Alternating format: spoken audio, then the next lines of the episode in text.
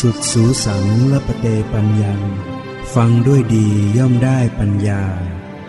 กาเลนะธรรมสวนัง เอตัมมังคลมุตตมัง การฟังธรรมตามการ เป็นมงคลอันสูงสุด ต่อจากนี้ไปขอเชิญท่าน ได้รับฟังธรรมบรรยาย จากท่านพระครูเกษมธรรมทัตหลวงพ่อสุรศักดิ์เขมรังสี แห่งสำนักปฏิบัติกรรมฐาน วัดมเหยง ตำบลหันตรา อำเภอพระนครศรีอยุธยา จังหวัดพระนครศรีอยุธยาณบัดนี้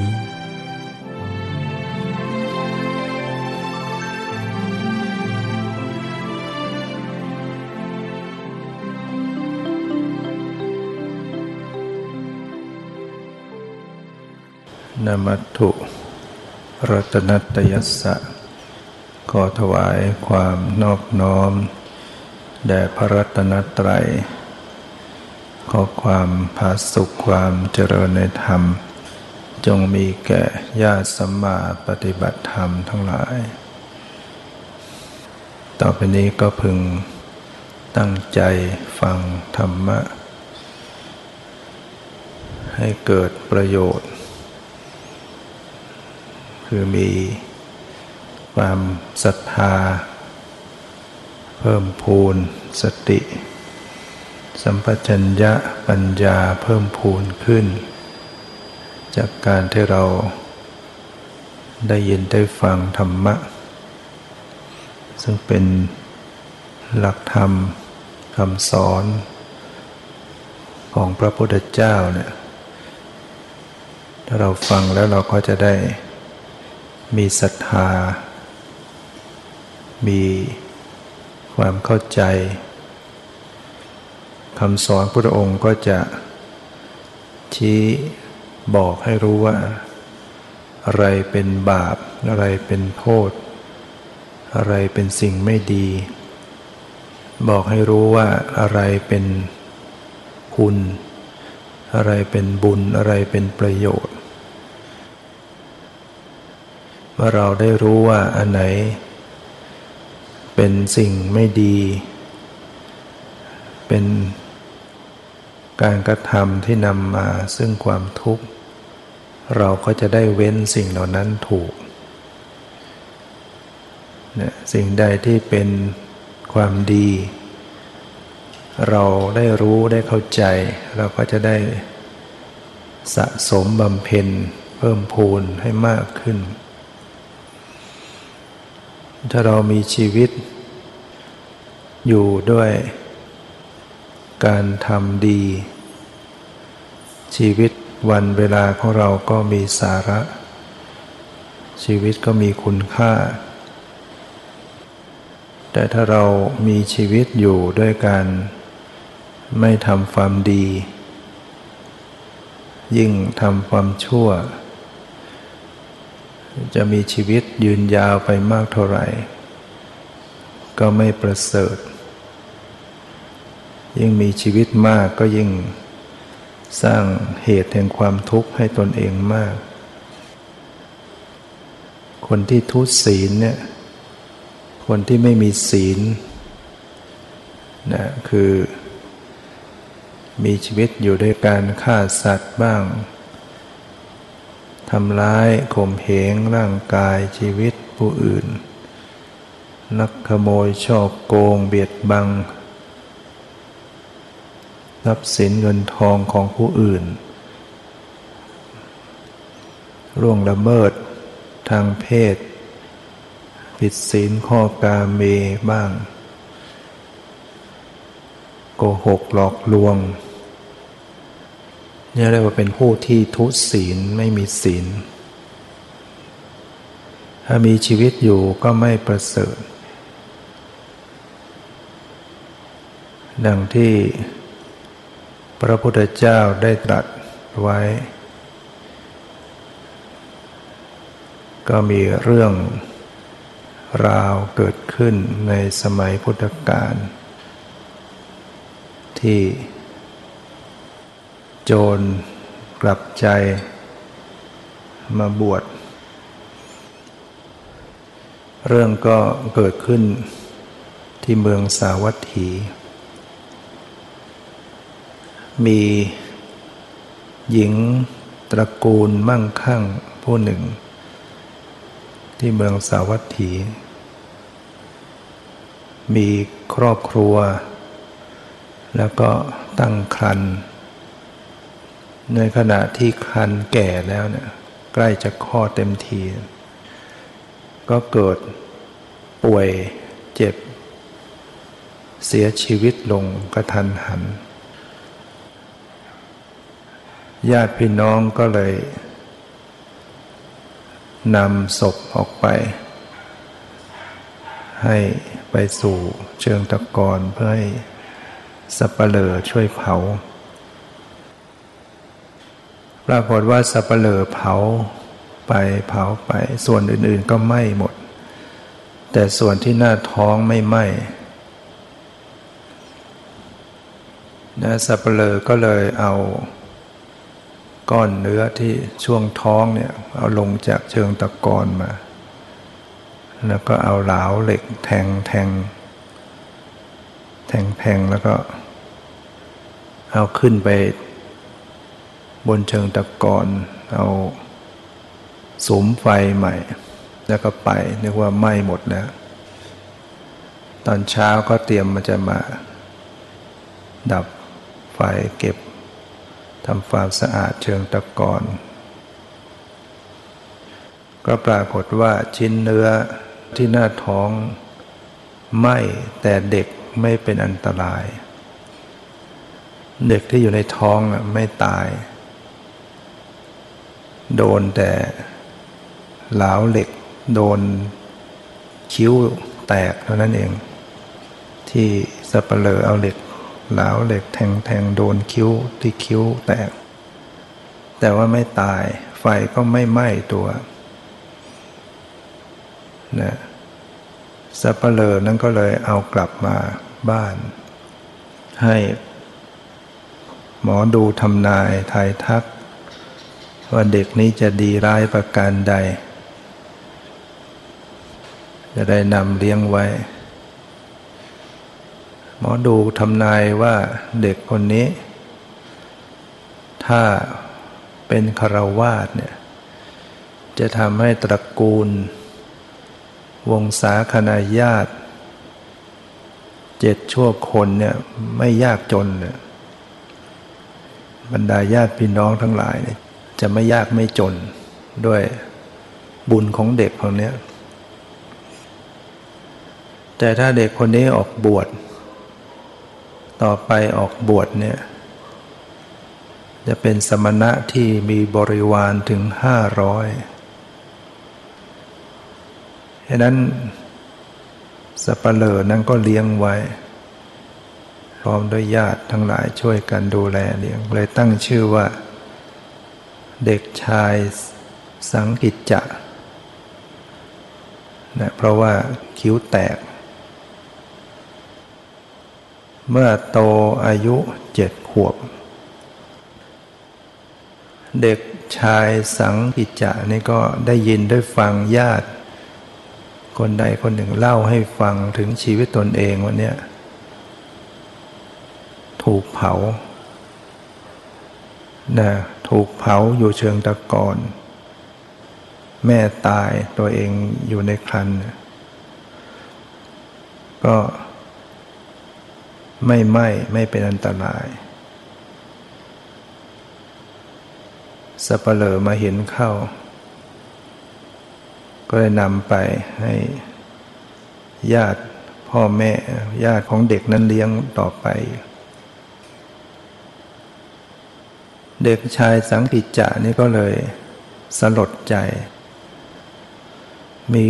ความสังเวชสลดใจตัวเอง โอ้ชีวิตเรานี่มัน มันพิสดารมันเสี่ยงเป็นเสี่ยงตายมาเนี่ย ถูกเผารอดตายมาได้แล้วแม่ก็ตายซะตอนตัวเองยังไม่ทันคลอด อาศัยญาติเลี้ยงมาเนี่ย คนมีบุญเนี่ยคนที่บำเพ็ญบุญมาแต่ปางก่อนมาอย่างมากแล้วเนี่ยสั่งสมบารมารมี ชาตินั้นจะไม่ตาย ชาติใดที่จะได้สำเร็จเป็นพระอรหันต์ถ้ายังไม่สำเร็จเป็นพระอรหันต์เนี่ยจะทำไงก็ไม่ตาย คนที่มีบุญถึงขั้นจะเป็นชาติสุดท้ายแห่งการจะเวียนว่ายตายเกิดหรือว่าเป็นจะได้สำเร็จเป็นพระอรหันต์ ทำไงก็ไม่ตาย เด็กชายสังกิจจะอายุเจ็ดขวบเนี่ยเกิดความสังเวชสลดใจชีวิตตัวเอง เลยอยากบวชเลย ก็อ้อนวอนให้ญาติพี่น้อง พาไปไปบวชพาไปบวช บรรดาญาติก็เลยไม่ขัดขืนเมื่อมีศรัทธาอยากบวชก็บวชก็นำเด็กชายสังคิจจะไปฝากที่สำนักของพระสารีบุตรเรียกว่าไปเป็นลูกศิษย์มีพระสารีบุตรเป็นอุปชาบวชให้ ในขณะที่ปรงผมเนี่ยถือได้รับโอวาทคำสั่งสอน ระสารีบุตรขณะปรงผม ก็สำเร็จเป็นพระหันเลยเนี่ยไวมากสำเร็จง่าย ยังไม่ทันบวชกำลังปรงผมอยู่เนี่ยเรานี่ก็ปรงหลายรอบแล้ว ยังไม่ไปยังไงนะเหตุนั้นแสดงว่าบุญกุศลเขามีบารมีสร้างมาเต็มที่ เวลาปรงผมก็คงกำหนดไปด้วยจเจริญสติ ปกติเวลาปรงผมเนี่ยจิตมันจะต้องรวมอยู่แล้ว เพราะว่าคอยระวังมีดโกนโดยเพราะมีดโกนจะบาด ต้องตั้งสติ ต้องนั่งนิ่งๆวักแวกก็เดี๋ยวมีดบาดยิ่งมีดโกนสมัยก่อนไม่ใช่คมเหมือนสมัยนี้ จะเจ็บเนี่ยสมัยจะมาบวชใหม่ๆท้อเรื่องเวลาจะโกนผมแต่ละที ใบมีดโกนสมัยก่อนใช้ ใช้รับกับหินเนี่ยเพราะว่าเจ็บมากเวลาโกนทีเนี่ย ปัจจุบันนี้ก็ดีแล้วใช้ใบบางๆ แล้วก็ทำไว้คมๆ แต่อันนี้ก็ต้องระวังมากคมมากนี่ก็ พลาดกับบาดเจ็บเพราะนั้นจิตจะจดจ่ออยู่เนี่ย จดจ่อก็เป็นสมาธิอยู่แล้วฉะนั้นถ้าเราเป็นพระเป็นเนนเป็นแม่ชีเนี่ยได้มีโอกาสได้ปรงผมนะ เดือนหนึ่งก็ปรงครั้งหนึ่ง หรือว่าบางแห่งก็ครึ่งเดือนปรงเพราะฉะนั้นเวลาปรงก็เป็นโอกาสที่จะได้เจริญสติ ระวังเป็นสมาธิระวังกำหนดความรู้สึก ดูกายดูใจดูสภาวะ ดูรูปดูนามเนี่ยความรู้สึกที่ใบมีโกนสัมผัส มันก็จะมีการผัสสะกระทบนะอาจจะมีความรู้สึกแล้วก็มีความเจ็บบ้างอย่างน้อยก็คือมันรู้สึกสัมผัสเกิดการผัสสะกายสัมผัส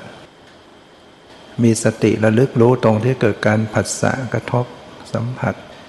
แล้วก็กำหนดรู้จิตรู้ใจตัวเองไปด้วย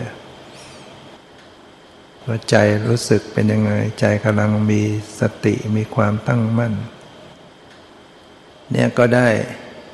ได้ธรรมะ ยังไม่บรรลุก็ยังได้เป็นอุปนิสัยปัจจัยแล้วก็ได้ประโยชน์ได้สติในขณะนั้น ปรากฏว่า สังกิจจะสำเร็จเป็นพระหันเป็นสมณเณรน้อย เป็นพระอาหารอายุเจ็ดขวบ ก็อยู่กับพระสารีบุตร อยู่มาวันหนึ่งมีพิสุพิสุกลุ่มสามสิบรูป ต้องการจะลาพระพุทธเจ้า ไปบำเพ็ญสมณธรรมในป่า เรียนกรรมฐานจากพระพุทธเจ้าเรียบร้อยแล้วก็มากราบทูลลาพระองค์ มุ่งเข้าสู่ป่า เพื่อหาที่สงบวิเวกประพฤติปฏิบัติสมัยนั้นก็จะเป็นอย่างนั้นน่คือ พอได้ศึกษาได้เล่าเรียนธรรมะแล้วก็จะปลีกหลีกเล้นไปอยู่ป่าอยู่ถ้ำอยู่เขาหาสงบวิเวกบำเพ็ญประพฤติปฏิบัติ ในช่วงเข้าพรรษาก็จะมาอยู่จำพรรษาในวัดที่รวมๆกัน ออกพรรษาก็จะแยกย้ายกันไปอันนี้กลุ่มนี้ไปด้วยกันสามสิบรูป มากราบทูลลาพุทธเจ้า พระพุทธองค์เนี่ยทรงรู้เหตุการณ์ล่วงหน้าเนี่ยว่าจะเกิดเหตุการณ์อะไรขึ้น เห็นว่าพิสุกลุ่มนี้จะ จะได้รับอันตรายจากคนกินเดน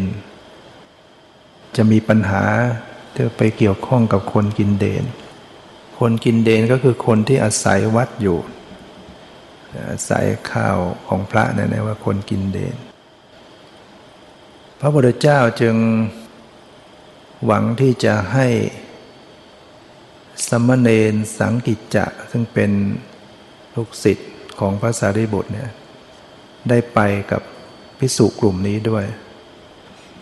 พระเจ้าก็จึงรับสั่งให้พิสุกลุ่มนี้ว่า เธอจงไปลา พระสารีบุตรเสียก่อน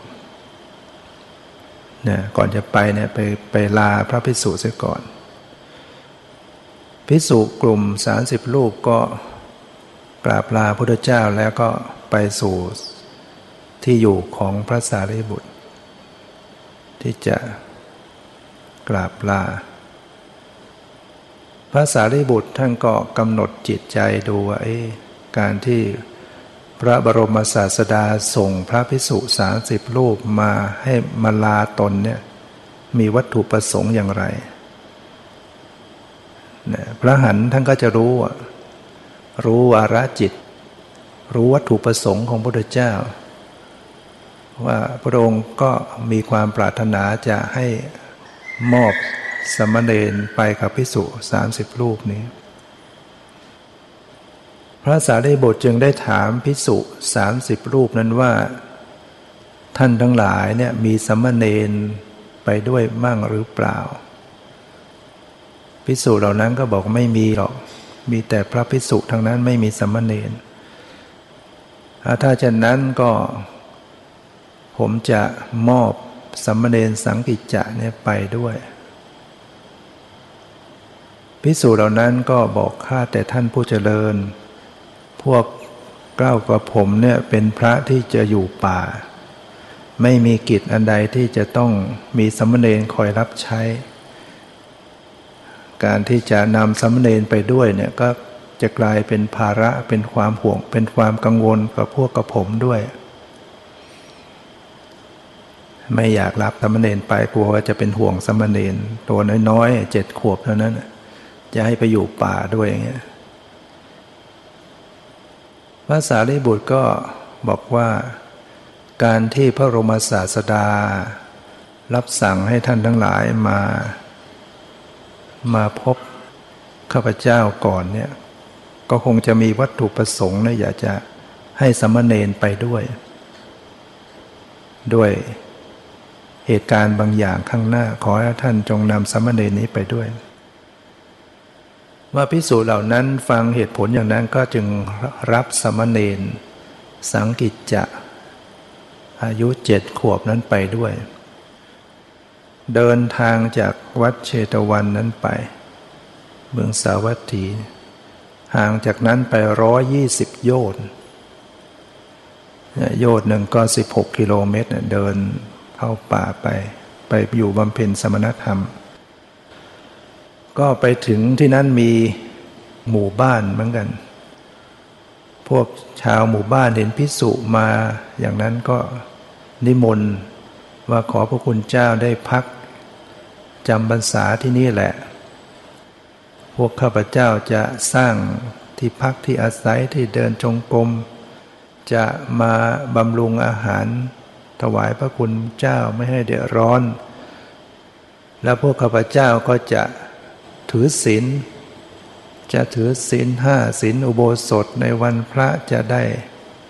มีโอกาสบำเพ็ญกุศลบำรุงพระคุณเจ้าทั้งหลาย พิสูจน์เหล่านั้นก็เลยรับรับกิจนิมนต์ญาติโยมก็จัดแจง สร้างเสนาสนะ พอให้อยู่อาศัย มีที่จงกรมนั้นที่จงกรมนี่ก็เป็นที่สำคัญของพระชีวิตของผู้ปฏิบัติธรรมมันต้องมี การนั่งการเดิน เพื่อจะได้ปารบความเพียรได้ทั้งวัน ถ้าเรานั่งอย่างเดียวไม่เดินเลยเนี่ย มันก็นั่งไปได้พักหนึ่งเดี๋ยวก็ต้องเมื่อยแต่ถ้ามีการเดิน มันก็จะสลับกันเดินจงกรมเมื่อยก็มานั่ง นั่งเมื่อยก็ไปเดิน หรือยืนบ้างเดินบ้าง บางทีเราก็ไม่ค่อยยืนปฏิบัติ แล้วเราต้องหัดฝึกฝึกทุกอิริยาบถหัดยืนนานๆ ยืนเจริญสติเนี่ยเวลายืนเนี่ยก็ปฏิบัติได้ ดู กายรู้สึกตัวในกายที่ยืน ถ้ายืนเนี่ยจะสังเกตว่ามันก็ไม่ใช่นิ่งทีเดียวหรอกตัวมันก็ยังโยกโยกไว้ไหวนะแล้วก็จับความรู้สึกที่มันไว้ไหวอยู่ภายใน มันโยกโยกอยู่ เพราะว่าเรายืนแค่สองขาเนี่ยตัวมันก็จะมีแกว่งแกว่งบ้าง แล้วโดยเฉพาะภายในมันจะมีความไหวไหว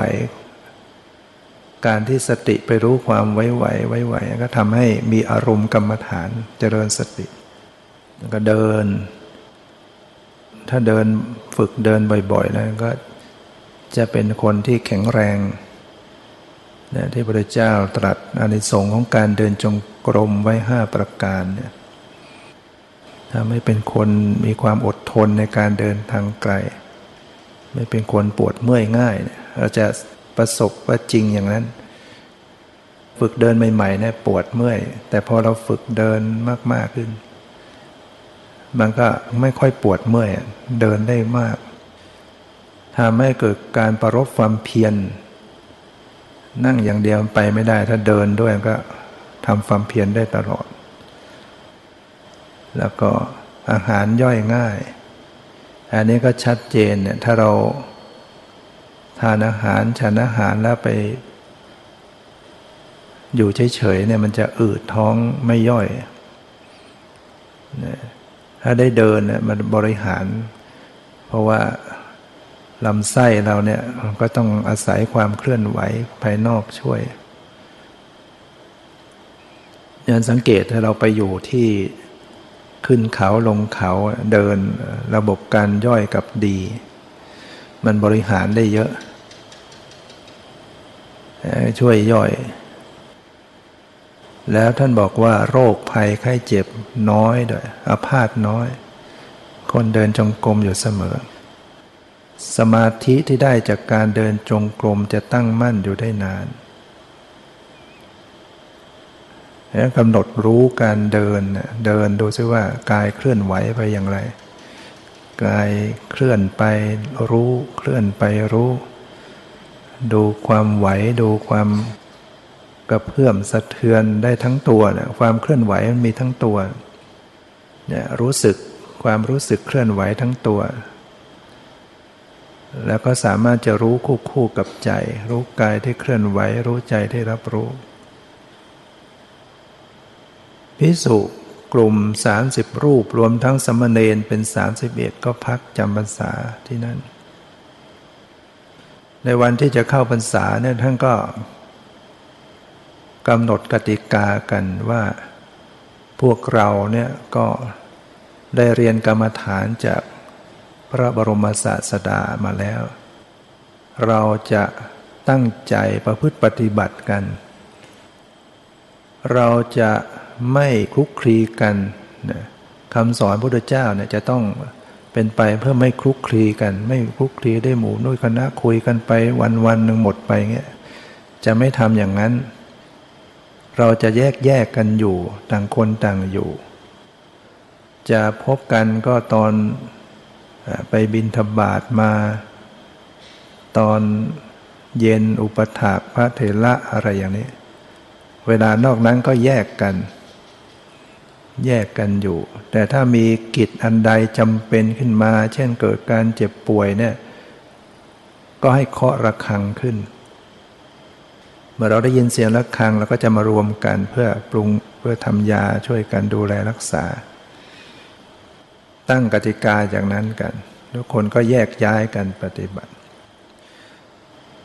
อยู่มาวันหนึ่งขณะที่ พิสุบินดาบาตแล้วก็มานั่งฉันกันที่หาดทรายแห่งหนึ่ง วันนั้นก็มีคนเข็นใจคนหนึ่ง คนเข็นใจเนี่ยซึ่งมีลูกสาวอยู่กับลูกสาวมา มันเกิดทุพพิกภัยนะทุพพิกภัยคือเกิดภัยพิบัติอดอยากยากแค้นอาหารการกินเนี่ย ชายผู้นี้ก็เลยคิดว่าจะไปอาศัยลูกสาวลูกคนอื่นที่ถิ่นอื่น ก็เลยเดินทางมา ระหว่างเดินทางมาก็เลยมาเจอพิสุกำลังนั่งฉันอาหาร ชายผู้นี้ก็เลยไป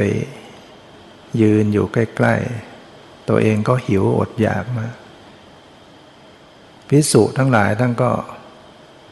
เรียก มาถาม ได้ความว่าอดอยากอาหารมา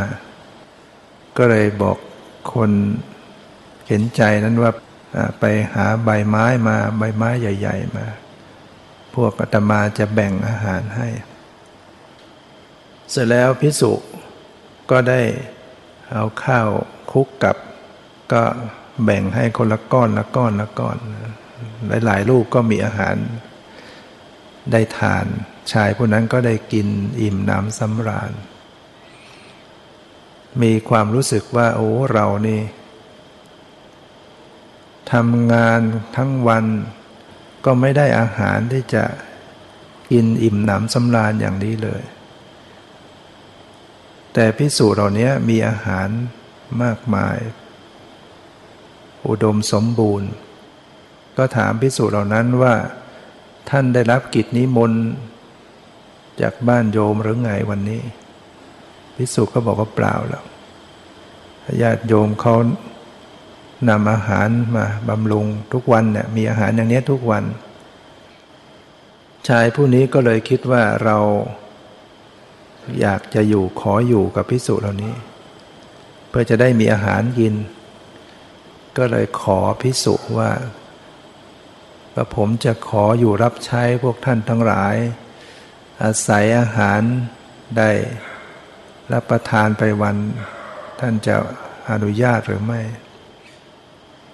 พิสูจน์เหล่านั้นก็เห็นใจก็เลยรับตัวไว้ ก็อยู่กันมาอย่างนั้นประมาณสองเดือน ชายขืนใจพวกนี้เรียกว่าคนกินเดน เกิดคิด ถึงลูกสาว อยากจะกลับไปเยี่ยมลูกสาวสิแล้ว แล้วก็ไม่บอกซะด้วยนะ ไม่บอกลา ไปเฉยๆอย่างนั้นนะไปเฉยๆในระหว่างเดินทางไป ต้องผ่านป่าผ่านดง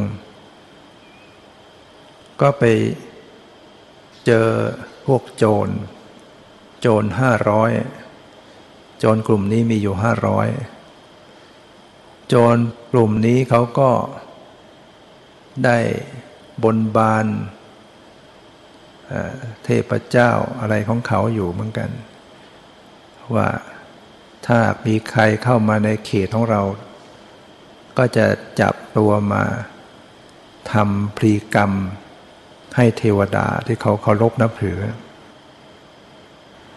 เรียกว่าทำมาฆ่าบูชายัน มาทำพรีกรรมเขาเขาเชื่อถืออย่างนั้น เขาบนบานไว้อย่างนั้น เมื่อนายเข็นใจเข้าไปในเขตของโจรโจรก็ทำสัญญาณ พวกโจรก็ล้อมจับตัวมา จัดแจงเตรียมหาฟืนมา มาที่จะทำการฆ่าบูชายัน ตั้งเหลาเตรียม ตรึงเหลาไว้เตรียม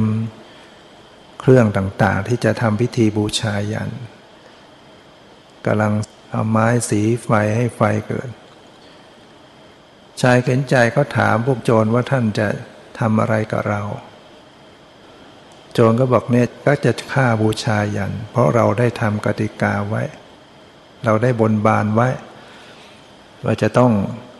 จับคนที่เข้ามาในเขตเนี่ยฆ่าบูชายันเทวดา เมื่อภัยมาถึงตัว ชายเข็นใจก็คิดจะเอาชีวิตรอด เอาแต่ตัวรอดให้ได้ บอกกับโจรว่า การที่ท่านจะจับเราฆ่าบูชายันอุทิศให้เทวดาเนี่ยข้าพเจ้าเนี่ยเป็นเป็นคนกินเดนของพิสุทั้งหลาย เป็นคนการกินี เนี่ยไม่ใช่คนดี แต่พิสุพิสุสามสิบรูป รวมสมณเณรเป็นคนระดับชั้นกษัตริย์ เพราะว่าการเข้ามาบวชเนี่ยจะอยู่ในตระกูลไหนอยู่ในวันณะไหนเมื่อบวชแล้วก็ถือว่าอยู่ในระดับเดียวกัน เป็นเทียบกับระดับกษัตริย์ หรือว่าเหนือกว่ากษัตริย์ เพราะกษัตริย์ก็ยัง เคารพกับไหว้สมณะดังนั้นถ้าหากว่าท่านจะเว้นข้าพเจ้าไปเอาตัวพิสุเหล่านั้นมาฆ่า ก็จะเป็นที่โปรดปรานของเหล่าเทวดากว่า การที่ท่านจะฆ่าเราเราเป็นคนกาลกินีเนี่ยโจรมาได้ฟังอย่างนั้นก็เห็นชอบ ก็เลยให้นายคนเข็นใจคนกินเดนเนี่ยพาไป พาไปถึงที่อยู่ของพระพิสุเหล่านั้น เมื่อไปถึงแล้ว ก็ไม่เห็นพระพระก็แยกย้ายกันปฏิบัติในป่า ก็เลยให้เคาะระฆังขึ้น เพราะว่ารู้เนี่ยไปอยู่กับพระมาสองเดือนรู้กติกาว่าพระถ้าเคาะระฆังท่านก็จะมา เมื่อเคาะระฆังพิสูจน์ทั้งหลายก็เอ๊ได้ยินเสียงระฆังผิดเวลา มีใครเจ็บป่วยหรือไง ทุกรูปก็ออกมารวมทั้งสมณเณรพวกโจรก็ล้อมไว้ล้อมพิสุเหล่านั้น แล้วก็บอกความประสงค์ของตนเอง ว่าจะต้องนำพิสุรูปใดรูปหนึ่งเพื่อที่จะไปทำพรีกรรมที่ได้บูชาบนบานเทวดาไว้ เมื่อพิสุผู้เป็นหัวหน้า เป็นพระเทระเป็นผู้ใหญ่กว่าเพื่อนพรรษามากกว่าเพื่อน ก็จึงบอกกับพิสูจน์ทั้งหลายว่า ในฐานะที่ข้าพเจ้าเป็นเป็นผู้ใหญ่กว่าท่านทั้งหลาย จะต้องรับผิดชอบต่อท่านทั้งหลาย ฉะนั้นข้าพเจ้าขอสละชีวิต เพื่อให้ท่านทั้งหลายได้ปลอดภัย พิสุองค์ที่พรรษาลองลงมาก็บอกไม่ได้หรอก ท่านเป็นพระผู้ใหญ่กว่าข้าพเจ้า ขอให้ข้าพเจ้าเป็นผู้สละชีวิตแทนเถอะ องค์ต่อมาก็ไม่ยอม ต่างคนต่างจะขอสละชีวิตเพื่อจะรักษาองค์อื่นๆสามสิบรูป ทุกคนสละไล่กันไปหมดสามเณรก็เลยบอกบ้างว่า ข้าพเจ้าจะขอสละชีวิตเองนะพวกท่านทั้งหลาย เป็นพระภิกษุสงฆ์ข้าพเจ้าเป็นสัมมเนรขอให้กระผมได้เป็นผู้สละชีวิตแทนเถอะ อนุญาตให้ผมไปกับโจรเถอะพิสุก็บอกว่าไม่ได้หรอกนะ อย่าว่าแต่พวกเราจะต้องสละชีวิตองค์เดียวแม้ทั้งสามสิบองค์ที่จะต้องสละชีวิตแต่เพื่อสมณเณรเนี่ยหมายถึงว่าการที่พวกเราจะยอมตายทั้งสามสิบคนเนี่ยก็ไม่ยอมให้สมณเณรจะต้องให้ไปเป็นอันตราย สมณเณรก็ถามว่าทำไมจะเป็นอย่างนั้นนะก็ท่านเป็น เป็นลูกศิษย์ของภาษาได้บุตรเป็นครูบาอาจารย์ของพวกเราเนี่ยแล้วท่านก็ฝากตัวสมณเณรมากับเรา เราจะปล่อยให้สมณเณรไปถูกฆ่าตายเนี่ย เราจะกลับไปบอกได้อย่างไร ว่าพวกเราปล่อยให้สมณเณรได้ต้องไปตาย สมณเณรก็เลย บอกว่า ขอให้กับผมได้ไปเถอะ เพราะว่าการที่พระบรมศาสดาพระสัมมาสัมพุทธเจ้าทรงท่านพระคุณเจ้าทั้งหลายไปพบอุปชาของข้าพเจ้า อุปชาของข้าพเจ้าพระสารีบุตร มอบตัวข้าพเจ้ามากับท่านเนี่ยก็เพื่อวัตถุประสงค์อย่างนี้แหละ หวังที่จะให้ข้าพเจ้ามาแก้ปัญหาตรงนี้พิสูจน์ทั้งหลายก็เลยต้องจำยอม โจรก็ได้พาสมณเณรนั้นไปพิสูจน์ทั้งหลายก็ ความสลดใจสังเวชได้เกิดขึ้น ต่อพิสูจน์ทั้งหลายเป็นอันมาก ดวงตาของท่านก็เอ่อด้วยน้ำตา ที่เห็นโจรนำสมณเณรน้อยไปนะฝ่ายโจรก็ได้พาสมณเณรมาสู่ที่อยู่ของพวกโจร ก่อนจะมาเนี่ยหัวหน้าพระเถระผู้เป็นผู้ใหญ่ เมื่อสุดวิสัยสำเนนจะไปจริง ๆ ก็เลยสั่งโจรว่า พวกท่านอย่าได้ทำให้สมณเณรต้องกลัว ขอให้ระหว่างที่จะทำพิธีอะไรก็ให้ซ่อนสมณเณรไว้ก่อนนะ เป็นห่วงกลัวสมณเณรต้องต้องเห็นเหตุการณ์มากก็จะกลัว โจรก็เลยเอาสมณเณรซ่อนไว้ก่อน แล้วก็จัดการเตรียมทำพิธีกรรม เกียมฟืนเกียมเหลามาเกียมอุปกรณ์ เมื่อเรียบร้อยแล้วก็นำตัวสมณเณรมา เข้าสูตรหลักประหารนั่นแหละที่จะตัดศีรษะหลังเลือดบูชายัน เทวดาที่ตนเองเคารพนับถือ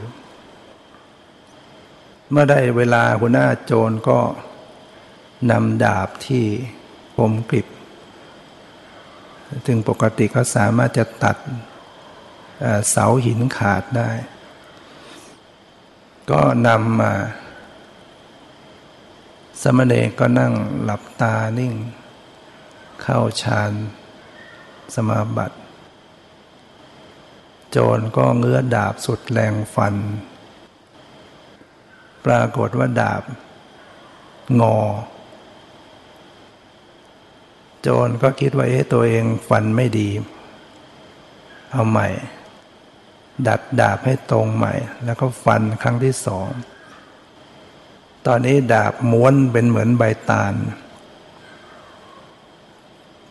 หัวหน้าโจรเลยสุดตัวขึ้น กราบสมณเณรยอม ว่าโอ้ขนาด ดาบซึ่งไม่มีจิตมีใจ ยังรู้คุณของสมณเณร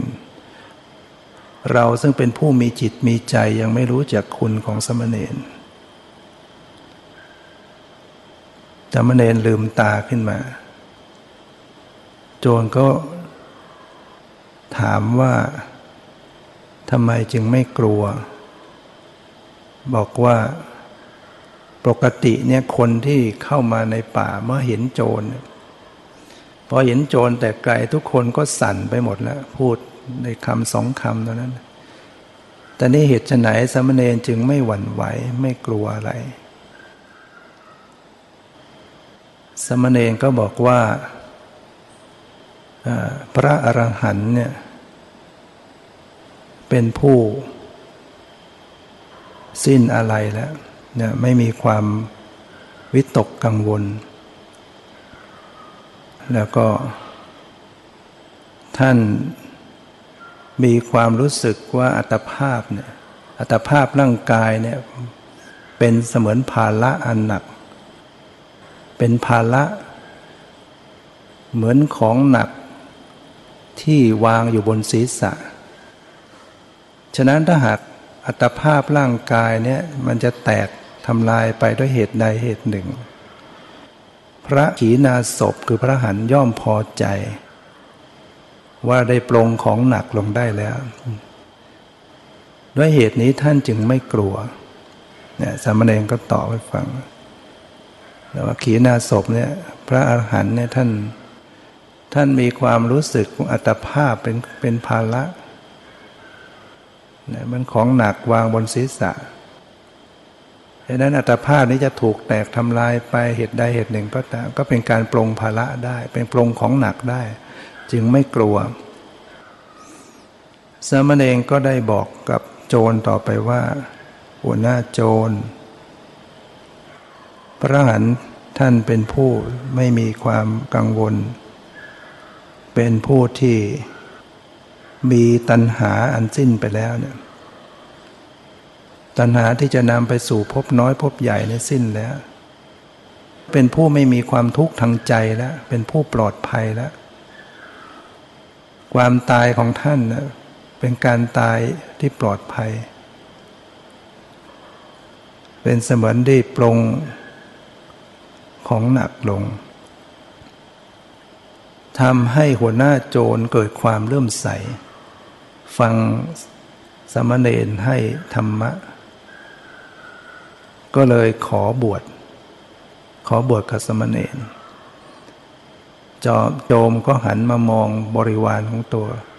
พวกบริวารก็ขอบวชดด้วยทั้งหมด สมณเณรสังกิจจะก็เลยได้ใช้ดาบของโจรนะตัดผม ตัดผมให้พวกโจรทั้งห้าร้อยแล้วก็ตัด ผ้าของโจรชายผ้านั่นเนี่ยเอามามาย้อมด้วยดินแดง แล้วก็ให้นุ่งเป็นผ้ากาสาวพัดให้รับไตรสนโคมให้สมทานศีลสิบบวชเป็นสมณเณรบรรพชาสมณชาเป็นสมณเณรสมณเณรก็เลยได้ลูกศิษย์ซึ่งเป็นอดีตโจรทั้งห้าร้อยเป็นสมณเณรติดตาม ท่านก็พาสมณเณรใหม่ทั้งห้าร้อยซึ่งเป็นโจรมาแต่อดีต ที่จะไปหาอุปชา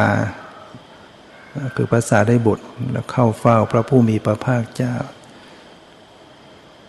สมณเณรสังกิจจะก็เลยมาคิดว่า พิสุทั้งสามสิบรูปคงจะเป็นห่วงมีความเป็นห่วงเรา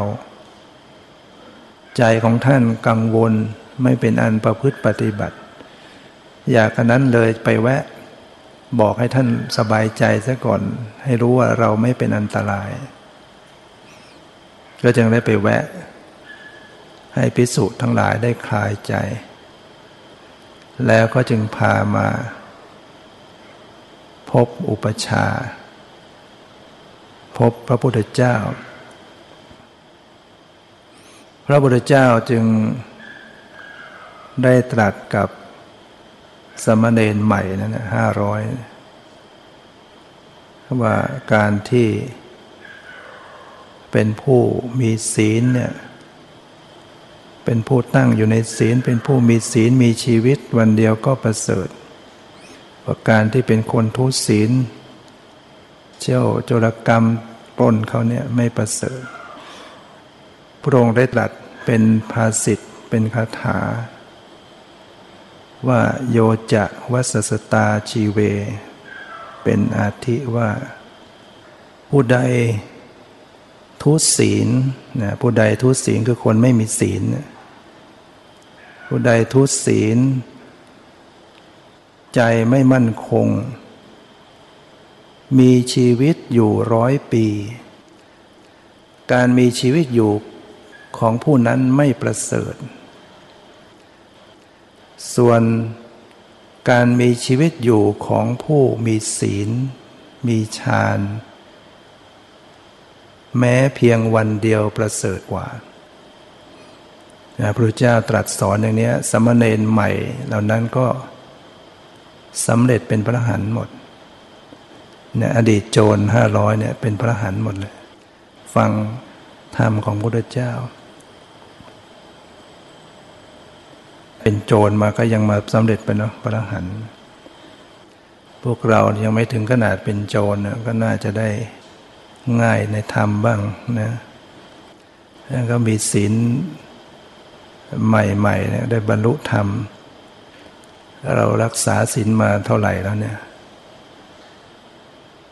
พระองค์สอนเนี่ยเห็นตรัสให้เห็นว่าคนทุศีลคนไม่มีศีลคน ไม่มีสมาธิจิตไม่มั่นคง มีชีวิตอยู่ร้อยปี ชีวิตของบุคคลนั้นไม่ประเสริฐจะประเสริฐได้ยังไง เพราะว่าคนไม่มีศีล ก็เท่ากับคนทำบาปทำโทษให้ตัวเอง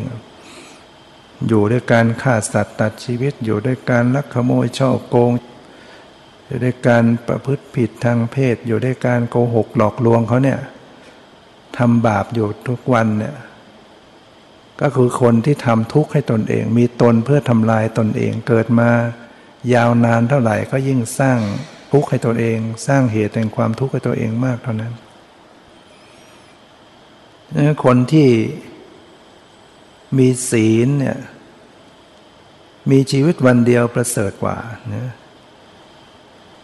อย่างโยมมาถือศีลมาบวชมาปฏิบัติธรรมลองเปรียบเทียบดู ก่อนเราอยู่อย่างไรเป็นคารวาสด้วยการกินด้วยการเที่ยวโดยการเล่นโดยการเสพ สิ่งที่มันเป็นเรื่องไร้สาระพอกพูน ความโลภความโกรธความหลง แล้วจิตใจของเราเป็นยังไง เราร้อนวุ่นวาย เศร้าหมอง เดี๋ยวก็พยาบาทอาฆาต เดี๋ยวก็นะมีความอิจฉาริษยาโกรธแค้นวุ่นวายเนี่ยเพราะถ้าเราปล่อยให้ตัวเราเองอยู่ในการทุศีล ในปัจจุบันก็เป็นทุกข์เป็นทุกข์เดือดร้อน ชีวิตไม่มีสาระ มีชีวิตอยู่ด้วยการทำสิ่งที่นำทุกข์โทษให้ตัวเอง เมื่อเรามาบวชมาถือศีลวันหนึ่งคืนหนึ่งก็ยัง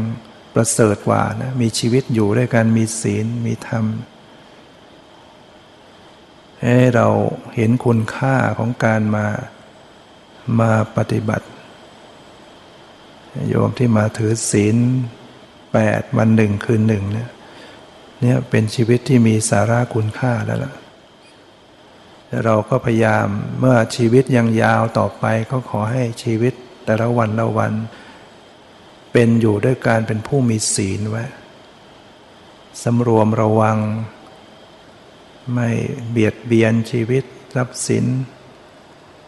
โกหกหลอกลวงเหล่านี้ตั้งอยู่ในศีลแล้วเราก็พยายามบำเพ็ญอบรมจิตใจตัวเอง เพื่อที่จะให้จิตใจของเราสะอาดบริสุทธิ์ขึ้น การที่เราจะต้องเจริญสติเจริญภาวนาไว้คอยระลึกรู้ตัวเอง รู้กายรู้ใจตัวเอง เพื่อจะได้พิจารณาเห็นความเป็นจริงว่าเออชีวิตสังขารเราเนี่ย มันไม่เที่ยงแท้ถาวรไม่ยั่งยืน มันมีความเปลี่ยนแปลง มีความแตกดับ มันมีความ หมดไปสิ้นไปมีสภาพบังคับบัญชาไม่ได้ จริง ๆ ไม่ใช่ตัวตน ถ้าเราสามารถเกิดปัญญารู้แจ้งเห็นความจริงว่าทุกสิ่งทุกอย่าง เป็นของไม่เที่ยง ชีวิตนี้ไม่ใช่ตัวตน ไม่ใช่ตัวเราของเรา จิตของเราจะได้หน่ายคลายกำหนัด จะได้หลุดพ้นจากกิเลส และจะได้ดับทุกข์ให้ตนเองได้ หรืออย่างน้อยก็บรรเทาคลี่คลายลงยันตามที่ได้แสดงมาก็พอสมควรเก่เวลา ขอยุติไว้แต่เพียงเท่านี้เพราะความสุขความเจริญในธรรมจึงมีแก่ทุกท่านเธอ